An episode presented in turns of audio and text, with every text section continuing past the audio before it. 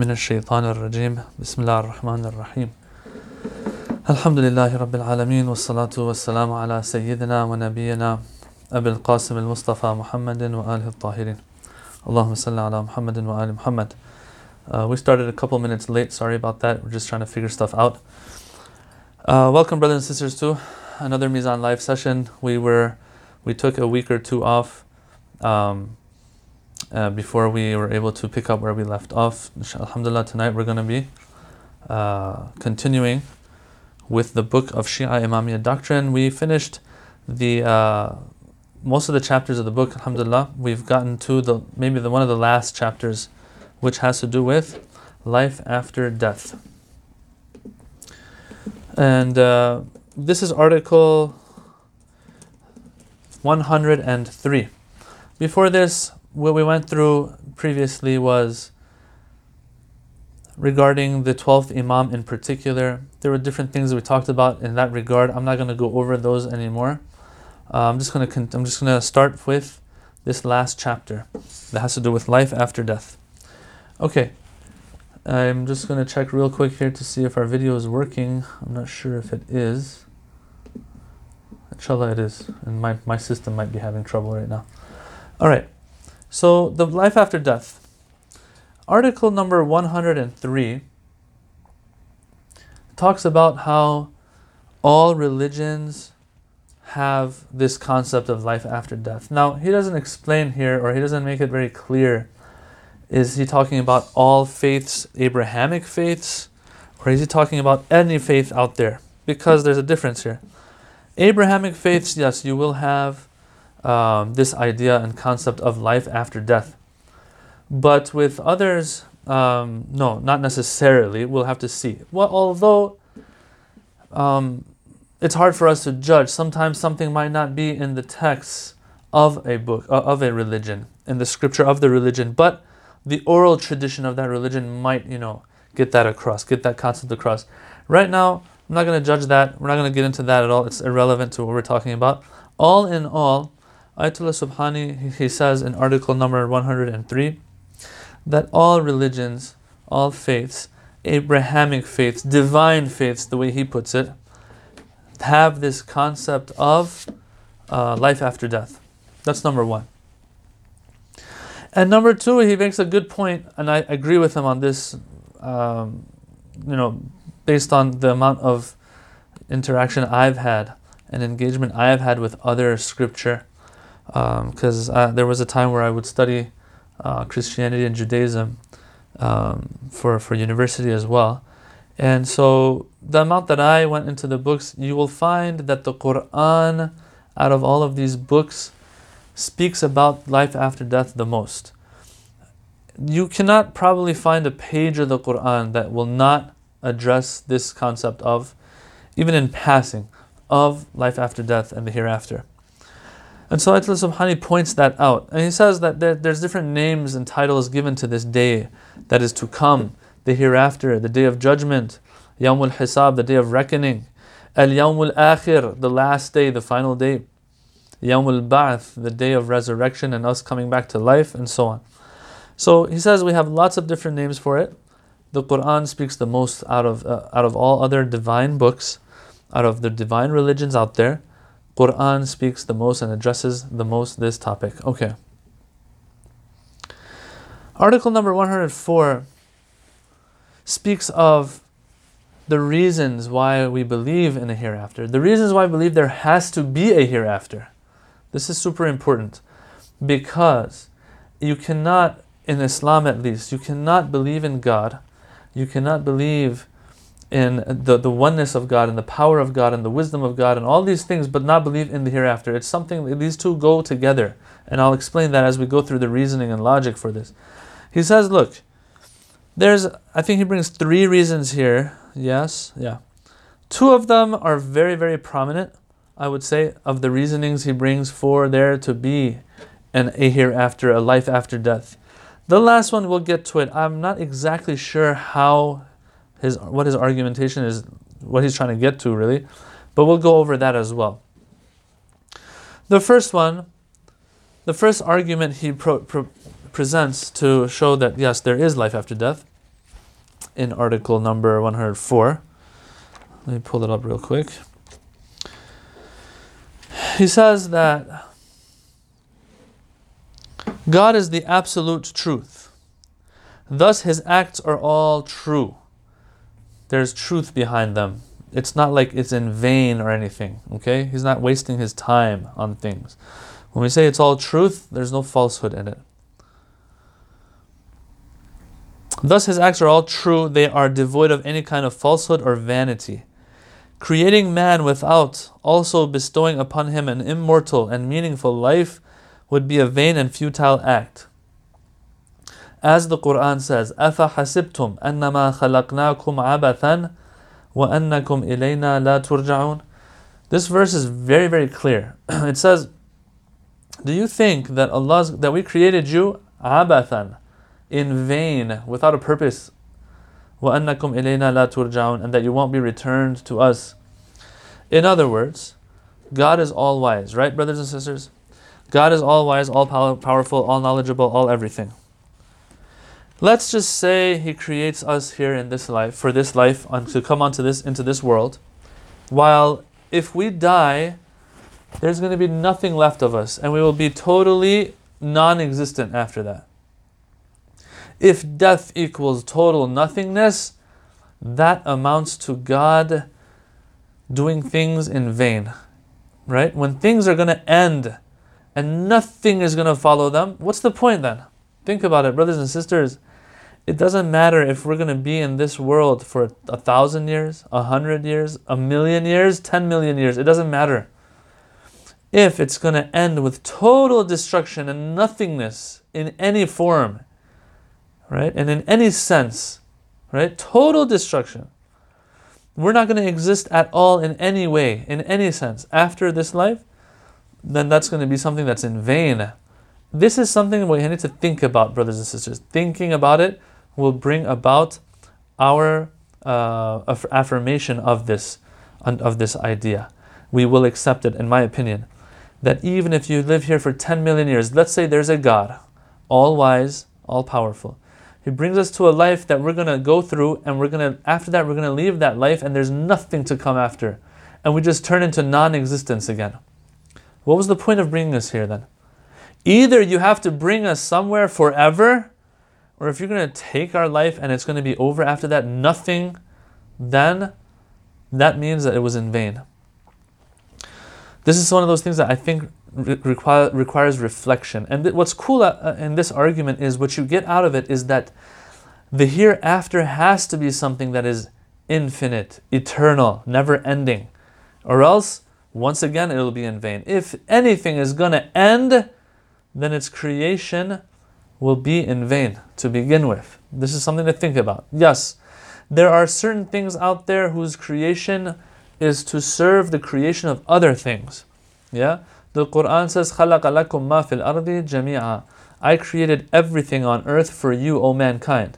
So yes, the creation of certain things will be there for the other things that are creatures of God. Okay? So let's say, for example, God created, I don't know, the trees and uh, livestock out there for our benefit, right? For the benefit of mankind. At the end of the day, true, that cow is going to die, that tree is going to die out, it's not going to exist anymore, so on and so forth. But there has to be something that's going to come out of creation at large that will be eternal or else it will be in vain. Okay, so this is something to really think about, brothers and sisters. I personally really, really like this argument, but it's an argument that one has to sit down and reflect over to, to actually, you know, accept and to understand, in my opinion, my very, very humble opinion. Okay. If that's one reason, there's another reason too that there should be an afterlife, a life after death, where we will be, all our actions will be reckoned for and we'll, everything will be calculated precisely. What is the reason for that? The justice of God, al-adl al-ilahi. The justice of God demands that the pious and those who were non-righteous do not receive the same recompense in the hereafter. However, we, we observe that the life of this world is such that perfect justice as regards the dispensing of reward and punishment is unrealizable. Think about it. If a person has taken the life of a hundred people, how are you going to uh, do justice to that? You can take a person's life only once, right? So there's 99 more lives that he has this person is responsible for. How is that person going to be rewarded or punished for that? Or think of the flip sides. There's some good acts out there that one can do, that one does. In order to compensate for that, nothing in this world can make up for it. What the mother goes through, yes, for her child to be born safely and healthily and healthy. There's nothing in the world that can make up for that. And we have hadith for this as well that a person like you know told one of the ma'sumin that I carry my mother or father for Hajj like every year, something along those lines. I don't remember the exact hadith. I carry my mother around. I do everything for her. You know, she can't walk, so that's why I give her. I put I put her on my back if she needs to go anywhere, and so on and so forth. What did the imam tell this person, or what did the, that ma'sum tell this person? He said, "Look, uh, if you do all this for that for your mother, it won't make up for maybe one day of the labor she had to go through for you." When she was pregnant with you, right? So the question is okay, if we cannot compensate for that, no matter what we do, then there has to be a time that all of this will be compensated for. The rewards and the punishments for things we've done will be done in a justful, in a justful uh, manner. That can only happen in a place where is outside of this realm of the dunya. This dunya has very a lot of limitations and a lot of restrictions right? If someone wants to compensate and do me good for something good that I've done, I can only eat so many meals. I can only have so much fun before I get tired, before I get full, and so on and so forth. That's how this world is. It's not. It doesn't bear the capacity to reward us um, or punish us the way we deserve to be punished or rewarded. So if God is all just, and He's up there watching all these things happen in this world, through our own free will and the decisions we make, and he's watching, then he has to sometime make sure that we are rewarded or punished accordingly. That can't happen in this life for sure, so it has to happen somewhere else. That somewhere else is the life to come. That's what he's saying here in this argument. So I'm going to continue reading here. It says, However, we observe that the life of this world is such that perfect justice as regards the dispensing of reward and punishment is unrealizable. Perfect justice is, is, is, is, impossible. Since the destinies of the two groups of souls are so intertwined that they cannot be completely disentangled from each other. From another angle, there are certain acts, good and bad, whose very intensity calls for a recompense that goes beyond the scope of this lower world, this material world that we live in one only has to reflect on. For example, a person who is martyred after spending his entire life exerting himself to the utmost for the cause of the truth, and another who kills innumerable pious souls. You cannot make up for the good of that person. You cannot punish this person enough because this person has taken the lives of so many people, but he only has one life to give. How many times are you going to execute somebody, right? It is clear then that a world hereafter is necessary for the realization of the perfect justice of God. For this absolute justice requires a realm of infinite possibility. All right, so this is cool also. He puts his finger on something important here. He says, look, he's indirectly, Ayatollah Subhani is indirectly saying that it's not possible in this life. In other words, this life, this world has restrictions, not God. Right? God wants to do what justice dictates. Yet, the place to do that is not here. This place, this where we live in on this world, in this earth, does not bear the capacity for perfect, ultimate justice. So, what does that dictate? That dictates that there's somewhere else that this is going to happen, where God's hands are untied, so to speak. So to speak, I'm speaking very metaphorically here. That God's hands, that God's hands are not tied and he can do whatever is needs to be done for perfect justice to manifest.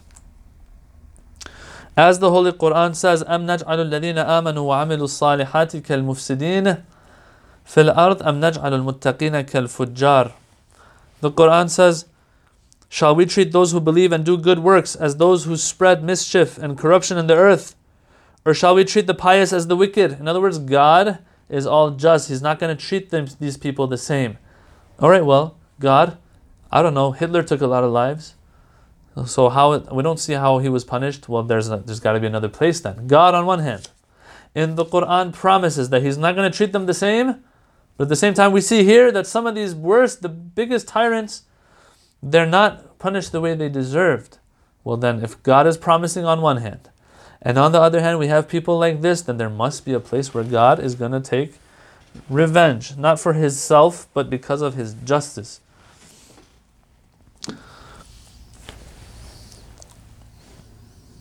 All right.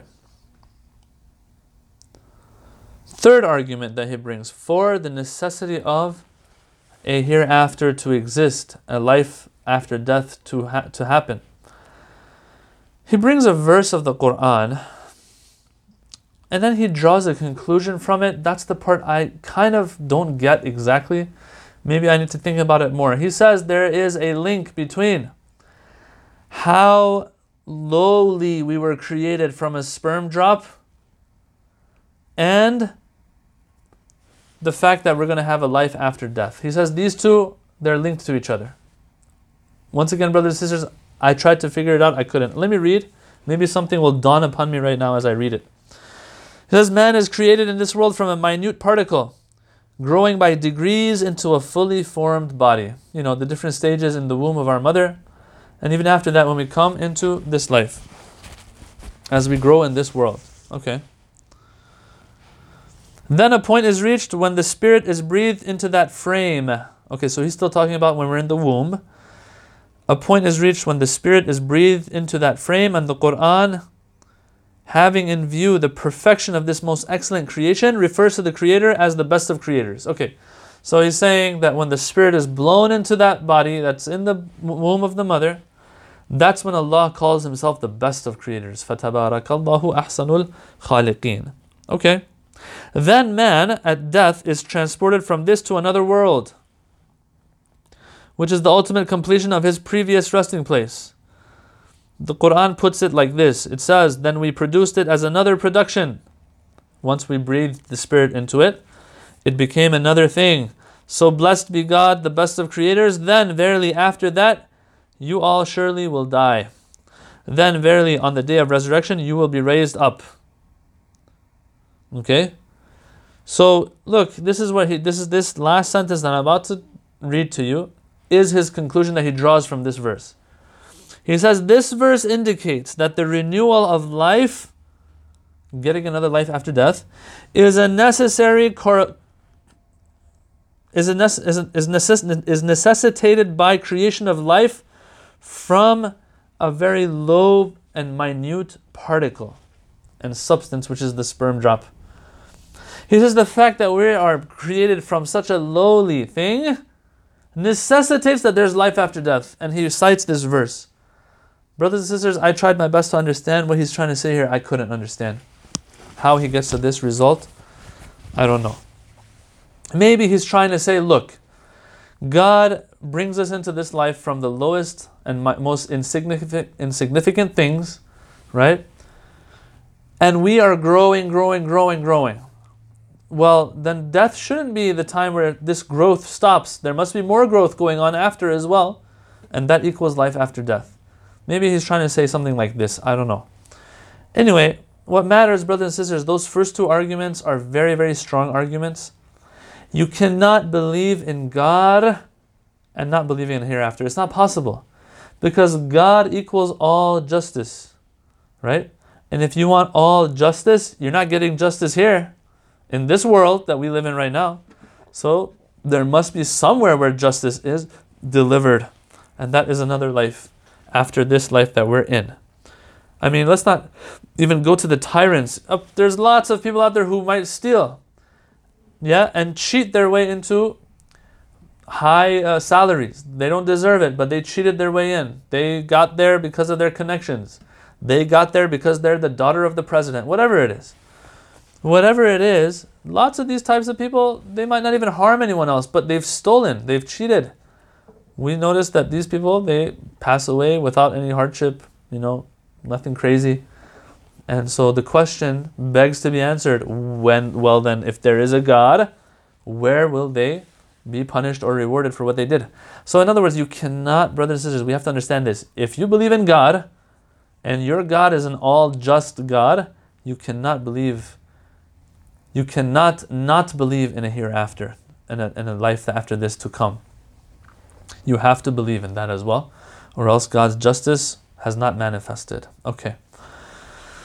Um, moving on to Article 105. Now, there are some people who, throughout history, would question this concept of life after death. Nowadays, atheists will have that. I mean, I remember seeing Richard Dawkins, watching him say this. He said that, yeah, there are some people out there that are very, very ill. We want to give them hope. And so, people out there who, you know, give counseling and so on, when they sit down with these people with terminal illnesses, they'll tell, they'll still, they'll give them hope and tell them, listen, don't worry, even if you're going to die, there's a life to come it'll be better, you know, you'll be lighter, you won't have all these problems and illnesses. And then he kind of like, you know, a little laugh he makes, and he's like, that's a good thing to say to somebody. that's a good thing to say to somebody who's about to die. But who are we kidding? It's all a lie. So, like, this is all false hope we're giving them. It's just a bandage approach to just give them a little bit of uh, tranquility before they die. That's what he says. So, that's pretty uh, harsh. So, yes, throughout history until today, there have been people who question the afterlife. The Quran addresses these people and what they're saying. We have like about six verses here, maybe three, four, five, five, six verses that address this idea of people who question the afterlife. Number one, it says sometimes people their doubt is because of God's power. They're like, okay, we believe in God, but what afterlife? That requires a lot of power. He says there's a verse in the Quran, verse 4 of Surah Hud. It says that ilallahi marja'ukum. Yes, you will return to God. And this idea of it's going to require a lot of power for that to happen is refuted. Yes, it does require a lot of power, but God has that power. Wa huwa Allāh kulli Shay'in qadīr. Yeah, so one way to uh, convince people, those who see the Qur'an, who believed in the Qur'an maybe even, and they knew it was the word of God, but they wanted an excuse. They're like, okay, well, you know, that's going to be a hard task to revive everybody again. Answer is, well, God is all powerful. Number two, another way the Quran fights this idea of, oh, there's no life after death, is that, look, it reminds them, it reminds the people that look, if God created you the first time, then He can create you again. As a matter of fact, the first time He created us, brothers and sisters, it's kind of like He created us from nothing. Now that we die and we decay, re- bringing us back to life again, it should be easier than the first time He created us from nothing.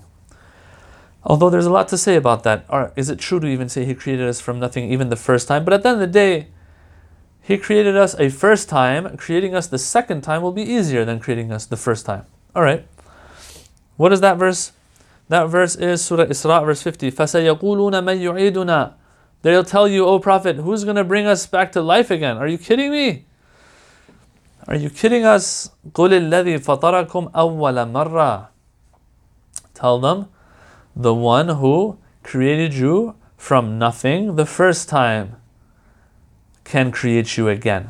The verse doesn't even end with that, can create you again. That is something God leaves to the listener to conclude because it's a very clear conclusion to draw. Yes, and God doesn't say it on purpose to show that this is very clear. The one who created you the first time is has enough, has what it takes to create you again. So don't worry about that part. Instead of worrying about that, worry about fixing up your akhirah so that when you are brought back to life, when you are given a second life, you don't you're not regretful for slacking off in the first one. Next verse. How Allah kind of proves that look, don't be surprised about there being an afterlife. I got this, don't worry. It says, then we have verses in the Quran about how Allah the same way He brings back to life all the dead trees and the dead, dead plants and just how the earth is dead during the winter, and then all of a sudden in spring everything like comes back to life again. He says the same way I can do that, I can bring you back to life.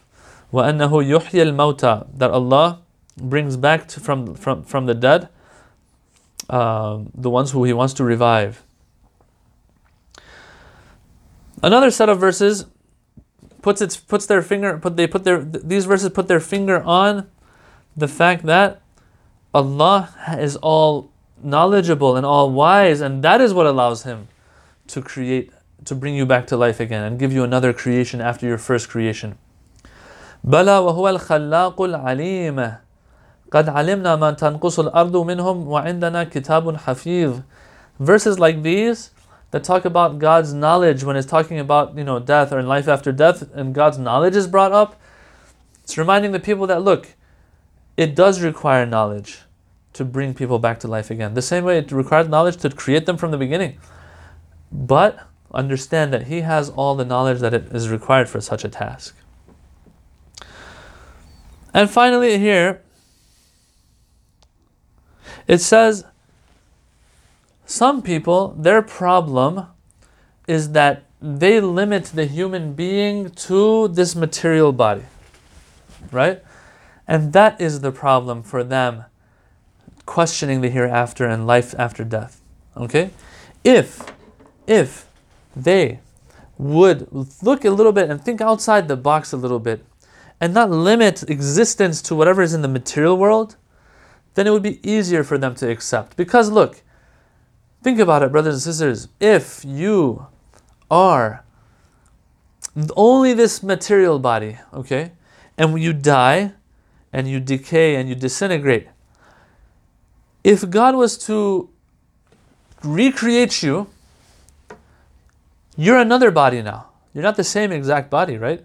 Because you've decayed and each particle of your body is, in, is part of a, the body of something else now of, a, of another animal or of another org, or, organism, whatever it is. So that means that my body is not the same body for sure. If we limit ourselves to the body only, that means we have not been given another life after death, but rather we are somebody else totally. What is the common denominator here between two bodies that have nothing to do with each other? Yes? He says, Ayatollah Subhani makes a good point here. He says, some people, their problem is that they limit existence to the material life. If you do that, then yes, there is no life after death because even if you're brought back to life again, you're something else. You're not the same thing anymore. There is no common denominator here. There is no common element between us, my first body and the second body. He says that's the problem with people is that they limit it to that. And, but if you don't limit existence to just the material world, and you believe in the body having a soul, even if this soul is given a whole new body after it, after the death of the first body, it doesn't matter because there is that common thing out there now, which is the soul, which makes you you and you coming back to life again and having another life. Versus if there was no soul, you have two bodies that have nothing to do with each other. One died, another one is now created again. There's no, there's nothing, there's no commonality here. I'm ho- I hope I was able to get across what he's trying to say. Maybe we should read actually. And a reason for that, he says, is the verse that says, قُلْ يَتَوَفَّاكُمْ مَلَكُ الْمَوْتِ الَّذِي وُكِّلَ بِكُمْ that look, when you die, it's not that you die, die. You are collected by Malakul Maut, the angel of death. That's what's happening to you. You are collected. The word tawaffi does not mean annihilation, destruction, ceasing to exist, death. It doesn't mean that. Tawaffi means collected. Well, what is collected by the angel of death? When people die, is like a chunk of them taken out of them all of a sudden that we don't, we can't see who's taking that chunk out of them. Or is it that something is happening beyond our senses? Well, it's beyond our senses.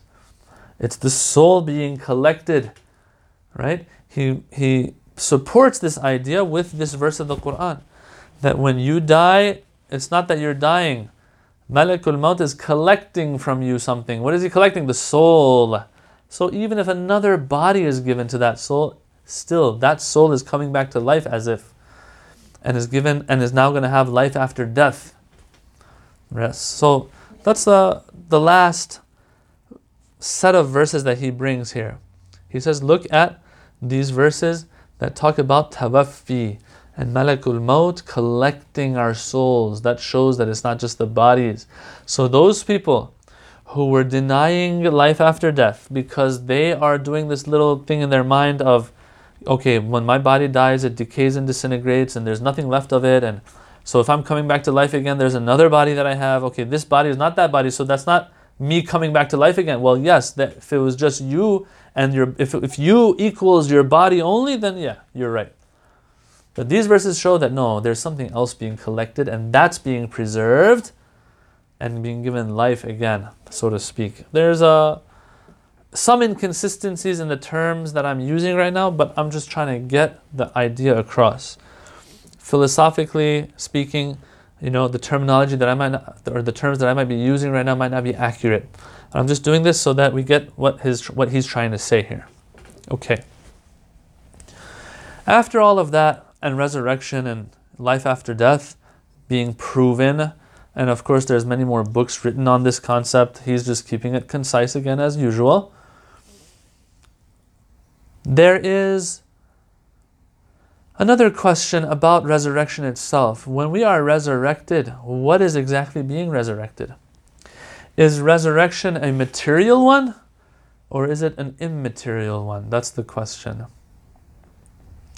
Article 106 addresses this issue. I'll say it in a nutshell and then I'll read off of the book. He says, look, and it's interesting because he the way he says it is different than what I've heard other philosophers say. That resurrection is both material and immaterial. Now, his definition of immaterial resurrection will show us that, okay, he's not going against other philosophers, he just has a different way of explaining this. Because other philosophers, when they speak of resurrection, they're talking about resurrection of the bodies um, and what happens after that. Um, the bodies will be coming back. And mainstream Islam holds, based on verses of many verses of the Quran, that when we say resurrection, it will be a material one. That means bodies will be given back to us. Philosophers here, they say, Islamic philosophers, they say, look, if it was just us and philosophy, we would say that uh, resurrection has to be immaterial. But the verses of the Quran are too many to deny and too many to say that they're speaking figuratively. So, so we believe, philosophers say this, we believe that resurrection is also material, meaning that we're going to have actual bodies when we come back to life again. That's what they say. Ayatollah Subhani here, he says, no, it's immaterial and material both. Let's see what he means by that. Is he going against what philo- other philosophers have said? It doesn't seem that's the case. He says, yes, it's material in a sense that we will have bodies. But at the same time, it'll be immaterial. Well, what do you mean by that? It'll be immaterial because there will be lots of pleasures also that will be um, that will people people will be having that have nothing to do with the senses of the bodies that they have. Okay, what do you mean? Let's read. Article 106. He says. Both the Quran and the Hadith show that the resurrection is both of the body and the soul. Now, I don't know about this translation. It says in the Farsi that I'm looking at here, it seems that a better translation would be that it's material and immaterial. Or it has to do with body and has to do with soul. So, yeah, it's not that bad of a translation uh, after all. The purpose of bodily resurrection is that the body be, be raised up in, a, in another domain and once more be connected to a soul. So, body and soul. In order that it might experience the delights or torments as reward or punishment that are of a perceptible, sensible nature. They can be sensed. These punishments and rewards can be sensed. And which cannot be experienced in the absence of a body and its sense faculties. There is one of these great ulama once that he would say, Look, if it's just the soul, You cannot torture the soul. You know, you can't torch it, for example. It always needs a body to sense pleasure and pain, which was interesting. Okay, anyway, the purpose of spiritual resurrection, so now we're talking about the immaterial one, is that in addition to the tangible rewards and punishments that are of a bodily nature, there is a whole series of rewards and punishments that are of a spiritual order, beyond the senses, that are in store for the righteous and the wicked, respectively. For the perception and assimilation of which the spirit has no need of a body or its faculties of sense perception.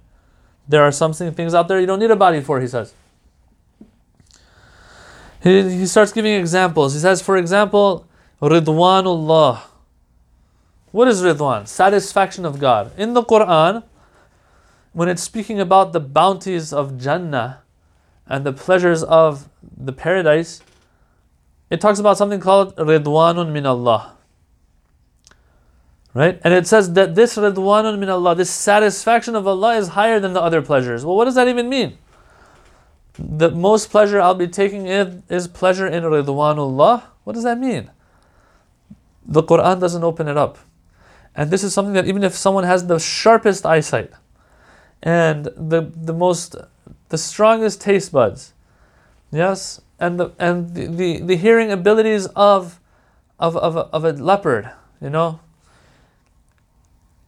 and the smelling of a shark. They say sharks can smell things, I don't know, from so far out. They can smell blood from so far out. And even animals on, on, on land, there are some animals that can sense certain smells from very far away.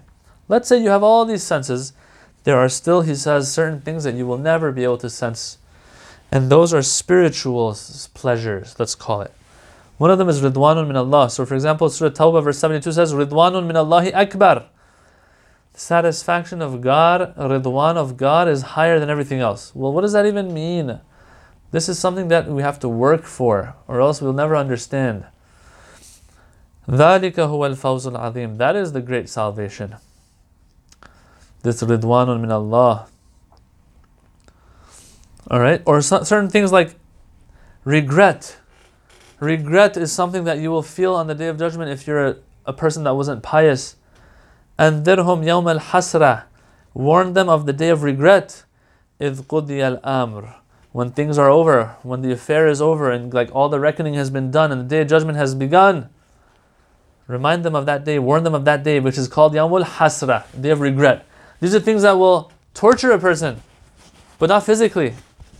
Yes? So that's what he's trying to say when he says it's a, there's also a spiritual resurrection. I think he's trying to say that resurrection will have a spiritual aspect to it as well. There's certain things that we cannot ever understand through our senses, that we cannot understand even if we live in this life for a million years. Yes, we understand what regret is, of course. But the regret of that day is something else, incomparable to the regret of this life. Or, for example, uh, what's it called? Uh, Ridwanullah is something that you'll sense there, you'll understand there. We want, we can't understand it here. So those are for the hereafter. Okay. Finally, before I end, there's one more. Yes, one more article that I want to go through. And that is article number 107. Article 107 says, it speaks about verses of the Quran that have to do with the barzakh. First of all, what is barzakh? Barzakh is that time between our death after we die from this world and resurrection day starting. Yes?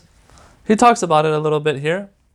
Nothing too uh, complicated to cover. I'm just going to read off of the book. There's some verses of the Quran that speak of the barzakh, he wants to say. Death is not the termination of life, but a transferal from one domain to another. A domain which is permanent and everlasting, one in which the resurrec- resurrection takes place. Between this world and the resurrection, there is an intermediary world, the barzakh, which literally means barrier, in which man resides for a certain period after death. The real nature of life in the barzakh is unclear to us, and the only data we have, the only information we have regarding this is what is given to us by the Quran and the Hadiths. Below, we bring attention to bear upon the indica- indications given by the Quran. So we have lots of hadith about barzakh. Verses of the Quran, we also have verses that mention it by name. We have one verse uh, for that, but there are verse, other verses that are talking about barzakh, they just haven't named it. So the first one says, the first verse, of course, he brings is the one that actually mentions the word barzakh in it and is referring to that intermediary life between death and hereafter. It says, when death comes to an idolater, he says, My Lord, send me back. رَبِّ ارْجِعُونَ لَعَلِّي أَعْمَلُ صَالِحًا فِي مَا تَرَكْتُ So that I may do right in that which I have left behind. The answer is given to this person. But nay, it is but a word that he utters. It's not just something that this person is saying. It's not going to happen. Who cares if they're asking for it? It's not going to happen. And before them is a barrier, barzakh, until the day when they are raised. So that time period is referred to as barzakh. So that's one verse that talks about this concept. Number two, regarding the martyrs, the shuhada, it is said, and call not those who are slain in the way of God dead. Nay, they are living, only ye perceive not. You don't, you don't see them, but they're alive. Well, where are they right now? They are in the barzakh. Yes, brothers and sisters, this is a misconception some people have. Just because the Quran talks very highly about the shuhada, just because the Quran says that they are with their Lord, taking pleasure and being sustained by their Lord, doesn't mean that now they're in the hereafter. No, no, they're in the barzakh, but their barzakh is something like Jannah and paradise. In another verse, the life of these martyrs in the way of God is described. It says that they are joyous because of that which God hath bestowed upon them of his bounty rejoicing for the sake of those who have not joined them but are left behind. So these martyrs, they're waiting for their friends to join them. And what are they telling them? That no fear shall come upon them, neither shall they grieve. And finally, one more verse he brings here is about the sinners. And then I'll end after this verse. Regarding the sinners, especially the people of Fir'aun, the Pharaoh, we are told that before the day of resurrection, they are exposed each morning and evening to fire. Now, there's a whole um, explanation on this. I'm not going to get into. Um, we have covered this in our Death and Barzakh course. Those of you who've attended that, you know what I'm talking about. This verse has an explanation. He doesn't get into it. We don't need to, but it's talking about Barzakh once again. It says, "An-naru yu'raduna alayha." The people, the Fir'aun and the people of the Pharaoh, when they died, the fire they are being exposed to it day and night. And then it says, and on the day that they are resurrected, or here it says, when the hour settles, which means the hour of day of judgment, we will tell them, "Adkhilu ala Fir'aun ashad al-adab." Enter Fir'aun and his, or the people of Fir'aun, into the the harshest of punishment. So as you can see here, they're being punished already, but it's saying the hour hasn't set in yet. That shows that there's a middle time, which is referred to as barzakh, um, that they're in right now, and they're being punished. So there's good that happens there, there's bad that happens there, based on people's actions. That's the barzakh. Next week we'll continue with this discussion of life after death, and he goes into the questioning of the grave, yes, and how that is, how how widely accepted that is in Islam and all schools of thought in Islam inshallah. So once again, I remind all of you that these recordings they're going to be uploaded, of course, video format, but there's also podcast format. Um, Apple, Google, Spotify, all of these podcast platforms will have these recordings as well that you can listen to at your convenience, inshallah. So until next week, keep us in your du'as. Wassalamu alaikum wa rahmatullahi wa barakatuh.